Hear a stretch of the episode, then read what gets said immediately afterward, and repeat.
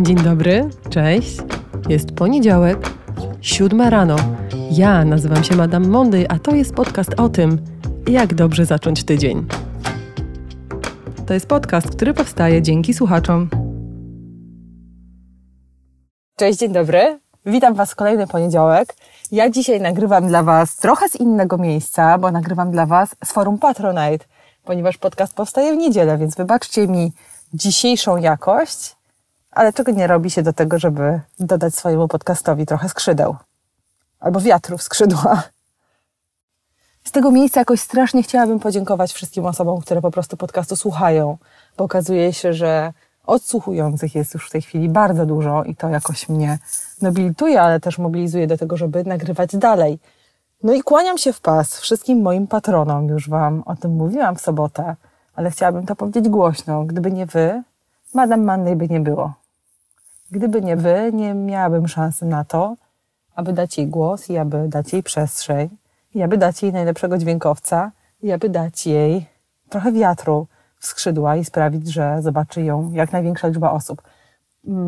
Materiał o transparentności finansowej nagram dla Was w tym tygodniu i wrzucę go na profil Patronite, tak żebyście wiedzieli, na co idzie kasa, którą wysyłacie na profilu i co sprawia, że ta kasa pozwala Madame Monday rozwijać się w takim bardzo szybkim tempie, bo tempo jest naprawdę bardzo szybkie. Madame powstaje od stycznia, mamy marzec i już dziś mogę powiedzieć, że to działa. Ponieważ mamy miesiąc asertywności, to postanowiłam dla Was nagrać taki podcast o zależności emocjonalnej, bo duża część Was opowiada mi o tym, że żyjecie w takiej rzeczywistości, w której bardzo koncentrujecie się na tym, co czują i co przeżywają inni ludzie. I w takim świecie bardzo idealnym to jest bardzo ważne, dlatego że no pewnie, że powinniśmy być empatyczni i cudownie, że nasze neurony lustrzane działają w taki sposób, który sprawia, że czujemy ból innych ludzi, że chcemy na ten ból, wiecie, jakoś sensownie reagować, że chcielibyśmy go dostrzegać, że mamy ochotę cieszyć się wtedy, kiedy cieszą się inni i mamy ochotę płakać wtedy, kiedy płaczą inni. I gdy wszystko jest okej, no to te neurony lustrzane pozwalają nam po prostu być empatycznym człowiekiem, pozwalają nam dotykać naszego człowieczeństwa. Bez tego po prostu nie byłoby ludzkości, nie byłoby cywilizacji, nie byłoby kultury, choć kultura bywa czasem opresyjna, ale w tym odcinku mogę powiedzieć, że jest bardzo ważnym aspektem człowieczeństwa. Problem trochę pojawia się wtedy, kiedy jesteśmy nadmiernie empatyczni. Ja to nazywam w swojej książce niepohamowaną empatią. Czyli kiedy mamy takie tendencje do bardzo przepuszczalnych granic i wszystko, co czują inni, co przeżywają inni obok nas, staje się naszą wewnętrzną rzeczywistością. Czyli jesteśmy trochę taką wodą, którą można zabarwić każdym stanem emocjonalnym, wody, którą się do niej dolewa. A dobrze by było być taką wodą, która nie rozpuszcza w sobie tłuszczu. Wiecie, o czym mówię? Mówię o tym, że fajnie jest widzieć, że ktoś coś przeżywa albo ktoś czegoś potrzebuje, ale dobrze jest nie popadać w tak zwaną syntonię, czyli nie stawać się tą emocją i tym pragnieniem człowieka, który jest obok nas. Niepohamowana empatia no, ma swoje dość dramatyczne źródła, choć wielu osobom wydaje się ich najważniejszą kompetencją życiową. No i dlaczego tak się dzieje? Opowiem Wam trochę o dzieciństwie osoby, która charakteryzuje się niepohamowaną empatią, ale żebyście mogli trochę się zdiagnozować, no nie przepadam za tym słowem, ale żebyście mogli trochę się rozpoznać w tym zjawisku, to sprawdźcie, czy to jest tak, że Wasza wrażliwość według Was jest Waszym największym zasobem. Jeżeli uważacie, że to, że jestem wrażliwa, to, że reaguję na każde cierpienie, to, że jestem w stanie rozpoznać napięcie osoby, która jest obok mnie, jest moim największym zasobem życiowym, no to jest Twój kłopot. No i tutaj jakoś bardzo ważne jest to, żeby powiedzieć sobie głośno, że niepohamowana empatia może być kłopotem. To, że masz radar nastawiony na innych i to, że nie jesteś w stanie przebywać na przykład w towarzystwie osób kłócących się bez reagowania, jest Twoim deficytem, nie jest Twoim zasobem. Jak to się dzieje, że część z nas cierpi na niepohamowaną empatię? No droga jest skomplikowana. Może zacznijmy od tego, że do komunikacji na temat emocji służą nam słowa najczęściej, wtedy kiedy jesteśmy dojrzali, kiedy jesteśmy dorośli. Ale nie zawsze tak jest. Na początku dziecko uczy się nie komunikacji opartej na języku, wiecie, na takich słownych kategoriach emocji, bo słowa nie stanowią pierwszej formy naszej komunikacji. W ogóle na długo, naprawdę na bardzo długo, zanim ukształtuje się nasz język, ludzie opanowują bardzo bogaty zasób różnych ruchów, zachowań, znaków, jakichś wyrazów twarzy. No, wszystko to robią po to, żeby przekazać innym swoje potrzeby i pragnienia, bo wiecie, że to jest trochę tak, że emocje mówią o potrzebach i pragnieniach. Czyli to, co stoi za emocją, to informacja o tym, czego potrzebuję, czego mi brakuje, za czym tęsknię. No i najczęściej to jest trochę tak, że każdy z tych drobnych gestów fizycznych jest kodowany razem z emocją i przechowywany w mózgu. No i w takim ciele, razem z przyporządkowanym mu zabarwieniem emocjonalnym i wymową. Czyli można powiedzieć, że tworzy nam się takie kombo w głowie. Jakiś gest połączony z jakimś słowem charakterystycznym dla jakiegoś pragnienia ukrytego w tym słowie. Popatrzcie, dziecko wyciąga obie rączki, aby obrócić twarz mamy do siebie, tak? To jest jakiś gest mówiący o tym, potrzebuje bliskości. I to wszystko, co sprawia, co się dzieje przed słowami, nazywamy taką nieświadomością emocjonalną. To jest taka sieć gestu, sieć znaczenia i sieć słowa, która formuje się w toku interakcji środowiskowych, rodzinnych i z opiekunami. Teraz mówmy językiem ludzkim. Chodzi o to, że całe to kombo powstaje w relacji z rodzicami. I wszystko zaczyna się od rodziców. Jeżeli rodzic pięknie rozpoznaje te gesty swojego własnego dziecka, no to daje mu zdolność do tego, żeby za pomocą gestów, a potem za pomocą słów i emocji prosić o różne ważne dla siebie rzeczy. Pamiętacie, opowiadałam wam o tym na ostatnim podcaście, ale czasem bywa zupełnie inaczej, bo czasem to jest tak, że nie jest ważne dziecko w rodzinie i wcale to nie jest takie rzadkie. Najważniejsze jest to, co przeżywają i co czują jego opiekunowie. I teraz, jeżeli miałeś pecha, takiego naprawdę dużego pecha i wychowywałeś się w domu, w którym było uzależnienie, przemoc, niestabilni emocjonalnie rodzice, niedojrzali emocjonalnie rodzice, albo rodzice, którzy byli na jakiejś fali własnych konfliktów, albo rodzice, którzy są ekocentryczni i skoncentrowani na własnych potrzebach i bardziej na własnym rodzicielstwie niż na własnym dziecku, to wtedy może pojawić się coś bardzo specyficznego i to polega na tym, że to dziecko uczy się rozpoznawać gesty, ruchy i emocje swoich rodziców. Bo od tego, w jakim stanie jest mój rodzic, zależy to, czego ja się mogę spodziewać. Popatrzcie, jeżeli ktoś z moich bliskich pije, ja przy tej osobie czuję się mało bezpiecznie od tego, czy ta osoba będzie dzisiaj trzeźwa, czy będzie dziś pijana. Zależy, jakie będziemy mieć popołudnie, tak? Załóżmy, że mam pijącego rodzica i od tego, czy on pije, zależy to, czy będziemy się dziś po południu bawić, czy może będzie dziś po południu w moim domu jakaś przemoc. Jeżeli tak jest, to ja bardzo szybko uczę się jako dzieciak, że świata nie obchodzi, co ja czuję, czego ja potrzebuję i wiecie, jaki gest wykonuję i co się za tym kryje, tylko uczę się, że mnie ma obchodzić to, co świat pokazuje mi. Że to jest moja brocha, można to powiedzieć, że to jest mój interes nauczyć się rozpoznawać tą sieć innych ludzi. Bo wiecie, że dzieci generalnie dobrze się wychowują wtedy, kiedy do 3 roku życia mogą pozwolić sobie na taki totalny egocentryzm. Czyli mogą myśleć o tym, że są pępkami świata i że świat jest po to, żeby zaspokajać ich potrzeby. To jest taki dobry punkt wyjścia do tego, żeby w dzieciństwie nauczyć się, że to, co czuję, to, czego potrzebuję i to, jak to komunikuję, jest dla świata strasznie ważne. Takie dziecko musi przeceniać znaczenie swoich własnych potrzeb dla świata, żeby się po prostu nauczyć samoregulacji i to jest super cenne, więc jeżeli macie dzieciaki i one są egocentryczne do 3 roku życia i wydaje im się, że to, jaką kubkę zrobiły do nocnika, musi wszystkich zachwycać, to jest super. No potem się to troszkę zmienia, no i zaczynamy rozumieć, że też nasze położenie zależy nie tylko od nas, no ale zaczyna zależeć też od tego, jak czują się koło nas inni i że warto czasem zachwycić się albo zainteresować się tym, co czuje moja mama, co czuje mój kolega na podwórku. Tak się rozwija nasza empatia. Czyli dopiero wtedy pojawia się przestrzeń właśnie na neurony lustrzane i dopiero wtedy pojawia się przestrzeń na zadawanie sobie takich pytań, a co inni na to? A czego inni w tej chwili potrzebują? A co się z innymi w tej chwili dzieje? No i ten proces trwa bardzo, bardzo długo, do 21 roku życia. Generalnie po tym roku powinniśmy być takimi bardziej rozgarniętymi szympansami, które ogarniają potrzeby innych ludzi i łączą je z potrzebami własnymi. No a co się dzieje wtedy, kiedy to nie idzie tak płynnie, tak lekko, jakby nam się wydawało. Co się dzieje wtedy, kiedy nie możemy być takimi małymi egocentrykami? Kiedy nie możemy być małymi egocentrykami i zaczynamy zauważać, że od tego, jaki humor ma moja mama, zależy to, czy mnie przybierze na przykład, albo od tego, jaki humor ma moja mama, zależy to, czy mnie nakarmi, albo czy mnie przytuli, albo czy będzie ze mną zasypiać i mnie głaskać przed snem, czy zamknie mnie w ciemnym pokoju, mówiąc mi, że nie powinnam wychodzić.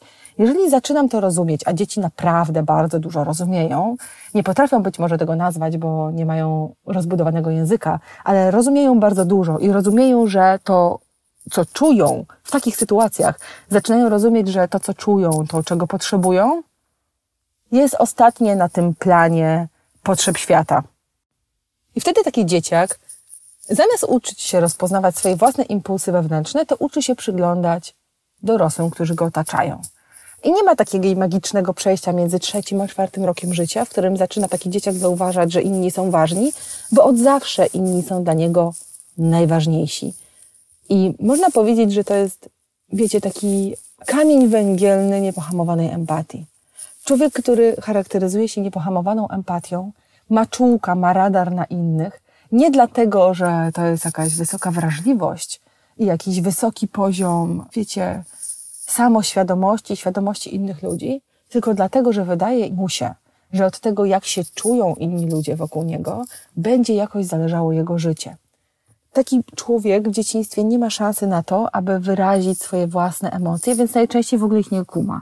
Albo żeby wyrazić swoje własne potrzeby, więc najczęściej wydaje mu się, że jeżeli mam potrzebę na przykład uznania w szkole i chcę, żeby pani mnie doceniła i żeby mnie szanowała, i wydaje mi się, że jeżeli będę grzecznym i potulnym uczniem, który zgadza się na wszystko, co go spotyka i który nigdy nie mówi nie, to tego doświadczę. Rozumiecie całą tą zabawę? Ta zabawa polega na tym, że wydaje mi się, że muszę te wszystkie niedźwiedzie, które wokół mnie żyją, jakoś oczarować, że muszę się na nie fokusować i że niedźwiedzi grymas jest dla mnie zagrażający. Jeżeli ja jestem w takim ciągu takiej nauki, no to w ogóle nie uczę się tego, że w jakiś sposób mogę zaspokajać swoje potrzeby bez fokusowania się na innych. I to jest ten stan niepohamowanej empatii i to prowadzi nas do takiego miejsca, w którym możemy siedzieć w biurze i możemy, jeżeli pracujecie w jakiejś korporacji, to możecie siedzieć w biurze i nie możecie skupić się na swoim zadaniu, bo koleżanka obok jest napięta, albo ma jakiegoś focha, albo wróciła z jakiegoś miejsca i nie może się usadowić wygodnie na swoim siedzeniu, tylko robi jakieś dziwne miny albo rzuca nam jakieś, wydaje nam się nienawistne spojrzenia. Musicie pamiętać, że osoba, która charakteryzuje się niepohamowaną empatią do innych, ja sobie to tak nazywam, ale generalnie jest zewnątrzsterowna. Tak, w praktyce to nazywamy. Osoba, która jest zewnątrzsterowna, cały czas będzie koncentrować się na innych i będzie przeszacowywać stany emocjonalne innych ludzi i ich znaczenie na siebie.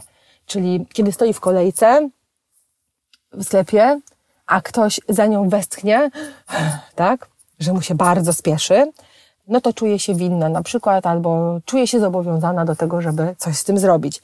Albo inna w ogóle historia, która mi się bardzo często przydarza, kiedy stoję w kolejce przy kasie i wiecie, już pakuję zakupy i widzę bardzo, bardzo długą kolejkę ludzi czekających na to, aż ja szybciutko wsadzę te swoje przedmioty, które kupiłam do torby, to wtedy czuję ten przymus, nie? Taki wewnętrzny do tego, żeby podporządkować się ich pragnieniom, żeby sprawić tym szybkim pakowaniem tych toreb, wiecie, żeby ich miny były mniej zagrażające dla mnie. Osoby z zewnątrzsterownością mają taki kłopot, że na przykład jeżeli przychodzą do urzędu i pani urzędniczka ma zaciętą minę, no to będą robić wszystko, żeby ją rozbawić, albo trudno w ogóle im załatwić swoją sprawę, tak? Albo mówią, nie, nic się nie stało, spokojnie, przyjdę jutro, tak? Czyli ktoś, kto choruje na, i tak to sobie nazwijmy, ktoś, kto choruje na niepohamowaną empatię, ktoś, kto choruje na zewnątrzsterowność, ktoś, kto choruje na zależność emocjonalną, wierzy głęboko w to, że jedynym sposobem na to, aby żyć, aby przetrwać, aby zaspokajać swoje potrzeby nieświadome, jest opiekowanie innych ludzi, jest nadrabianie za innych ludzi, jest przypodobywanie się innym ludziom, jest budowanie zdrowych, wydawałoby się, czyli opartych na sympatii, relacji z innymi ludźmi. Wiecie, to jest trochę smutne, nie? Bo jeżeli to, czy będę dziś mogła spokojnie zasnąć. Zależy od tego, czy moja mamusia się zdenerwuje w ciągu dnia, jest moją rzeczywistością, to ja jestem w stanie potem poświęcić całe swoje życie na rzecz tego, żeby nikt się przy mnie, na mnie nie denerwował. Mogę mieć też kłopoty tak z przyjmowaniem krytyki, no bo to jest zagrażające, bo to może oznaczać, że ktoś właśnie ma kiepski nastrój, tak? Albo kogoś zdenerwowałam, więc będą czekały mnie bęcki. To jest dramatyczny stan, który sprawia, że dobrostan innych ludzi staje się dla nas ważniejszy niż nasz własny. W ogóle jakbyście się przyjrzeli trochę dzieciństwu osobie, która jest z zewnątrz sterowna, to najczęściej tam jest bardzo duża nieprzewidywalność, więc też taka osoba potrafi rozpoznawać takie pierwsze przejawy jakiegoś wahnięcia emocjonalnego u rodziców, tak? Że normalnie dzieciak nie jest w stanie, wiecie, zauważyć, że mamie się przeszkliły oczy, ale dziecko zewnątrzsterowne, dziecko, które nie miało przestrzeni na to, żeby być właśnie takim małym, egocentrycznym człowiekiem w dzieciństwie skoncentrowanym na sobie, takie dziecko zauważy nie tylko przeszklone oczy, ale w ogóle zauważy, że mama na przykład uniosła brew, co świadczy o tym, że być może zaczynają jej się te oczy szklić. Czasem jest tak, że jak rodzice nie mają kompetencji wychowawczych, to też próbują wychowywać w ten sposób swojego dzieciaka. I mówią mu, nie denerwuj mamusi, bo mamusia dostanie zawału. Albo mówią, jak ojciec to usłyszy, to umrze w butach, tak?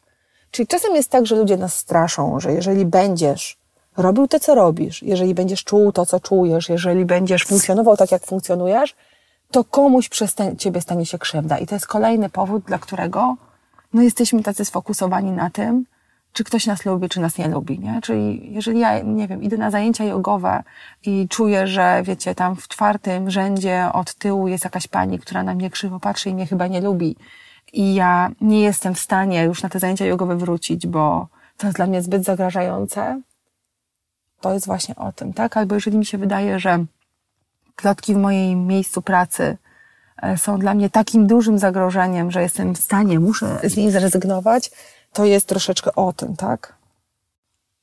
No i dobra, dokąd to prowadzi? Ojejku, to prowadzi do jakichś w ogóle fatalnych historii. Osoby zewnątrzsterowne najczęściej wykonują pracę poniżej swoich własnych możliwości, nie potrafią przyjmować żadnej krytyki, nie mają w sobie za grosz asertywności, nie potrafią wychodzić z dysfunkcjonalnych, słuchajcie, relacji, układają się pod potrzeby własnych dzieci w ogóle, mają kłopot z asertywnością w relacjach z własnymi dziećmi, w ogóle wszystko tam się po prostu dzieje nie tak. Jeżeli jesteś zewnątrzsterowny, to każdy podmuch wiatru jest w stanie ciebie zmienić. Jeżeli jesteś zewnątrzsterowny, to aura, w której przebywasz, zmienia twój wewnętrzny stan. To po prostu nie ma cię. Nie masz swojej tożsamości, nie masz swoich własnych granic. Jesteś jak taki, wiecie, jak taki worek, który leci niesiony przez wiatr, gdzie tam się zaplącze, tam po prostu zostanie.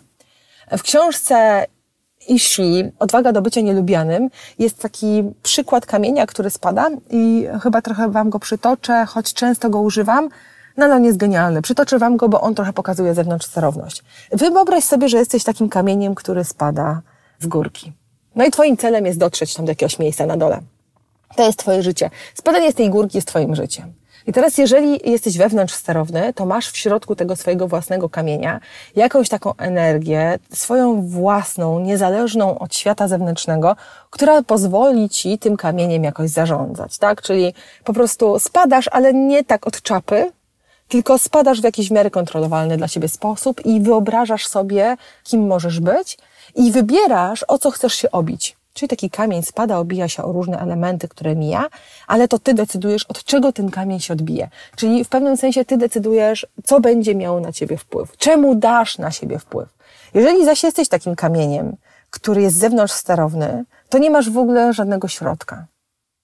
I lecisz z górki, tak jak cię niesie siła grawitacji i odbijasz się od randomowych rzeczy. I teraz kamień zewnątrzsterowny różni się tym od kamienia wewnątrzsterownego na końcu, że ten wewnątrzsterowny jest efektem tego, kim chcesz być. Jest efektem twoich własnych wyborów.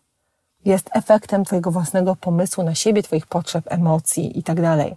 A kamień zewnątrzsterowny jest efektem tych wszystkich zewnętrznych nacisków. Jest efektem przypadków, które na niego wpływają. I z tego prostego względu kamień wewnątrzsterowny, wybierając, musi czasem zdobyć się na odwagę bycia nielubianym, czyli na odwagę bycia odrzuconym, na odwagę bycia wytykanym palcami na odwagę, wiecie, skarconym, a kamień z zewnątrz sterowny nie musi się narazić na nic, ponieważ leci tak, jak świat tego chce, świat społeczny, ale musi się zgodzić na to, że to, kim będzie, w ogóle nie zależy od niego. Ja na panelu w Patronite rozmawiałam o hejcie i cały czas przez tą rozmowę miałam ten motyw kamienia z tyłu głowy, bo myślę sobie, że tak, to my wybieramy, kogo chcemy słuchać, nie? Jeżeli jestem takim kamieniem, który ma wewnętrzny ogień, który mną jakoś kieruje, no to ja wybieram, kogo słucham, komu daję tę moc zmieniania mnie, komu daję moc ciosania mnie. Ja naprawdę mogę wybrać i wokół mnie może być milion ludzi, którzy mają po prostu kwaśne miny i to nie zmienia mojej wewnętrznej trajektorii lotu. Decyzji o trajektorii lotu, mojej wewnętrznej decyzji o trajektorii lotu. Ale jeżeli jestem takim kamieniem, który, wiecie, szargany jest przez te siły zewnętrzne, no to daje moc wszystkim ludziom. No ja mam taką, mogłabym powiedzieć, dość narcystyczną, ale zdrową zasadę dla mnie, dobrą zasadę dla mnie, że liczę się ze zdaniem ludzi, którzy żyją w sposób, w który ja też chciałabym żyć. Czyli jeżeli ktoś reprezentuje te wartości, które są dla mnie ważne, albo żyje w taki sposób, który mogłabym powtórzyć, to wtedy liczę się ze zdaniem takiej osoby. Liczę się z tym, co ona, może nie co o mnie myśli, ale co konstruktywnego mogłaby wnieść w moje życie. Ale niekoniecznie liczę się ze zdaniem na mój temat i na temat mojego życia oczywiście, ludzi, którzy żyją w sposób, który mnie rozczarowuje albo którego właśnie nie chciałabym powtórzyć. Czyli jeżeli jestem takim zewnątrz sterownym kamieniem, to nie mam szansy na dokonanie takiego wyboru. Nie mam szansy na to, żeby powiedzieć: ej, dobra, stary, wiesz, mówisz mi różne ważne rzeczy na temat życia, ale ja nie chciałabym żyć twoim własnym życiem, więc proszę, nie pouczaj mnie. Jeżeli jestem zewnątrz sterownym kamieniem, to nie jestem w stanie tego zrobić. Ojej, jest jeszcze jedna naprawdę mega ważna rzecz, która sprawia, że jesteśmy zewnątrz sterowni, i to jest przebywanie w środowisku, oczywiście rodziców i rodzeństwa, które nie przyjmuje żadnych emocji. To jest trochę tak, że jeżeli nie możemy jakichś emocji wyrażać w relacji z własnymi opiekunami, to później już na zawsze tracimy dostęp do tych emocji. I ostatnio na grupie cotygodniowej rozwojówce dziewczyny mówiły o tym, i to jest mega słuszne, że jeżeli w dzieciństwie nikt nie pozwalał ci być dzieckiem, czyli jeżeli doświadczyłeś parentyfikacji i no, po prostu musiałeś być od razu totalnie dorosły, to wtedy doświadczenie szczęścia przez innych może być dla ciebie trudne. Czyli ja trochę opowiadałam o tym, że byłam na placu zabaw z moim własnym dzieckiem i była pani, która za każdym razem, kiedy jej dziecko, no wiecie, tak ekspresyjnie postanowiło gdzieś biec, to ta pani mówiła: uważaj, uważaj, przewrócisz się. Tak? Czyli straszyła jakby dziecko, sprawiała, że to dziecko uczyło się, że za każdym razem jej autonomiczny sposób działania, jej ekspresyjny sposób działania jest zagrażający. No i to jest trochę tak, że jeżeli żyjesz w takim środowisku, które mówi ci, że pewne emocje są niewłaściwe, no i jeżeli płaczesz, to mówisz, że jesteś taką płaczką przewrażliwioną, tak? Albo jeżeli boisz się, to mówi: ty zawsze histeryzujesz. To wtedy to środowisko nie robi miejsca dla twoich własnych emocji w twoim własnym życiu i wtedy też stajesz się zewnątrz sterowny w zakresie tych emocji. Czyli tam, gdzie cię ociosano, tam, gdzie ci unieważniono te stany, tam stajesz się osobą zewnątrz sterowną. Czyli jeżeli na przykład w moim domu rodzinnym na mój płacz reagowano informacją, że jestem płaczką, beksą, tam nie wiem, cokolwiek, tak? To wtedy w dorosłym życiu mogę stawać się nadmiernie wrażliwa na sytuację, w której inni płaczą przy mnie. Może mnie to żenować, albo mogę się wstydzić za tych ludzi, albo, co gorsze, mogę mieć taką wewnętrzną potrzebę do tego, żeby naprawiać tę osobę, nie? Czyli pocieszać i tak dalej. Jeżeli mam bardzo dużo takich emocji ociosanych w dzieciństwie, no to w dorosłości, wiecie, może być trudno wśród ludzi, którzy są po prostu swobodni w wyrażaniu siebie i swoich emocji, bo mogę się za nich właśnie wstydzić, żenować, albo ich ciągle naprawiać, biec w pogotowiu. I to jest, wiecie, odpowiedź na pytanie, dlaczego tak dużo osób z cechami syndromu DDA, DDD, albo tak dużo osób, które same doświadczyły przemocy, wiecie, poszukuje takiego środowiska, w którym mogą zajmować się innymi ludźmi.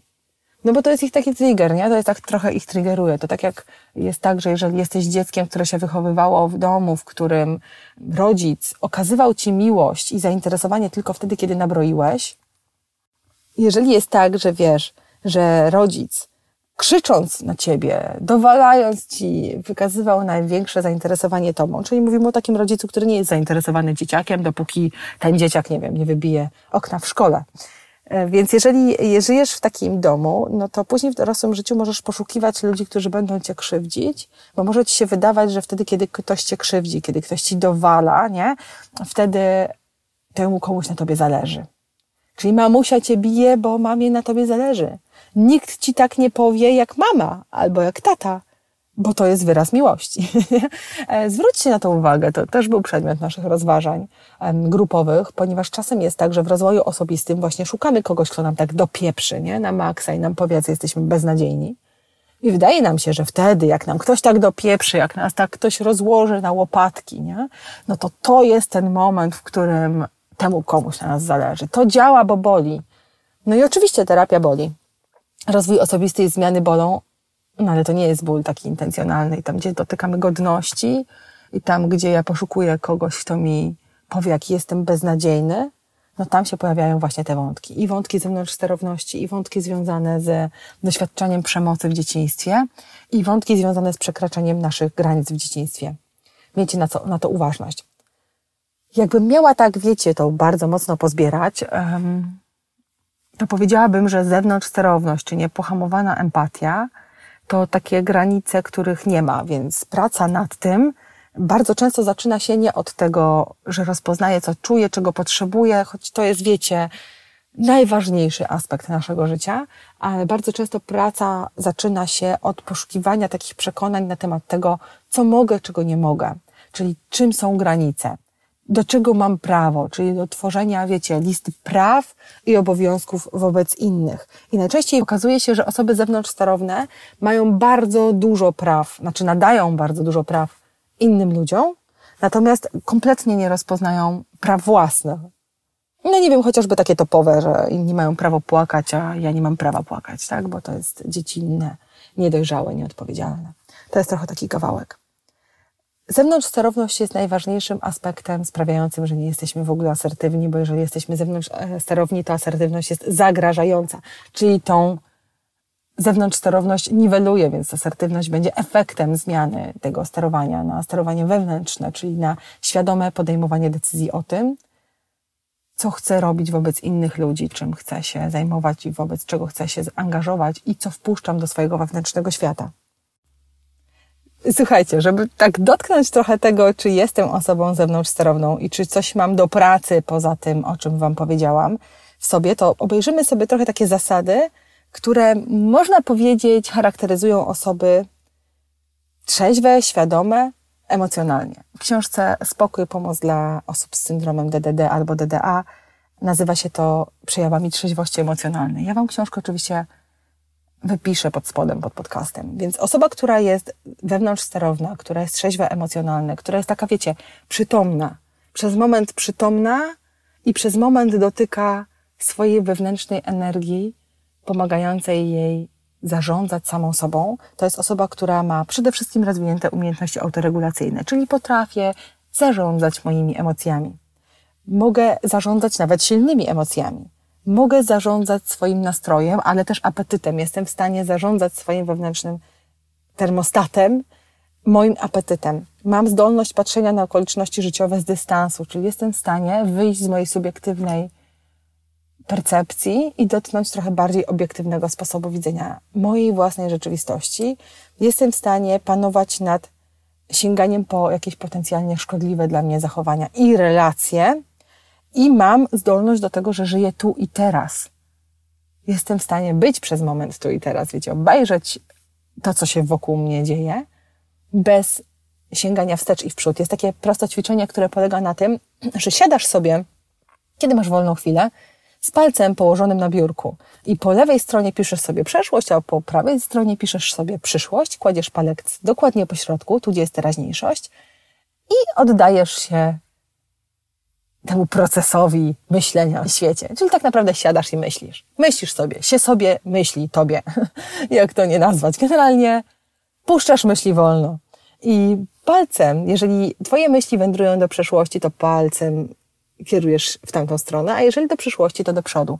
I generalnie zabawa polega na tym, żeby najpierw sobie to poobserwować, jak mocno ten mój palec wędruje od tyłu do przodu, a jak już sobie to poobserwuję, to żeby zarządzać tak swoim byciem tu i teraz, aby ten palec raczej był na środku. Czyli jeżeli ja czuję, że on wędruje w przeszłość, zawracam go.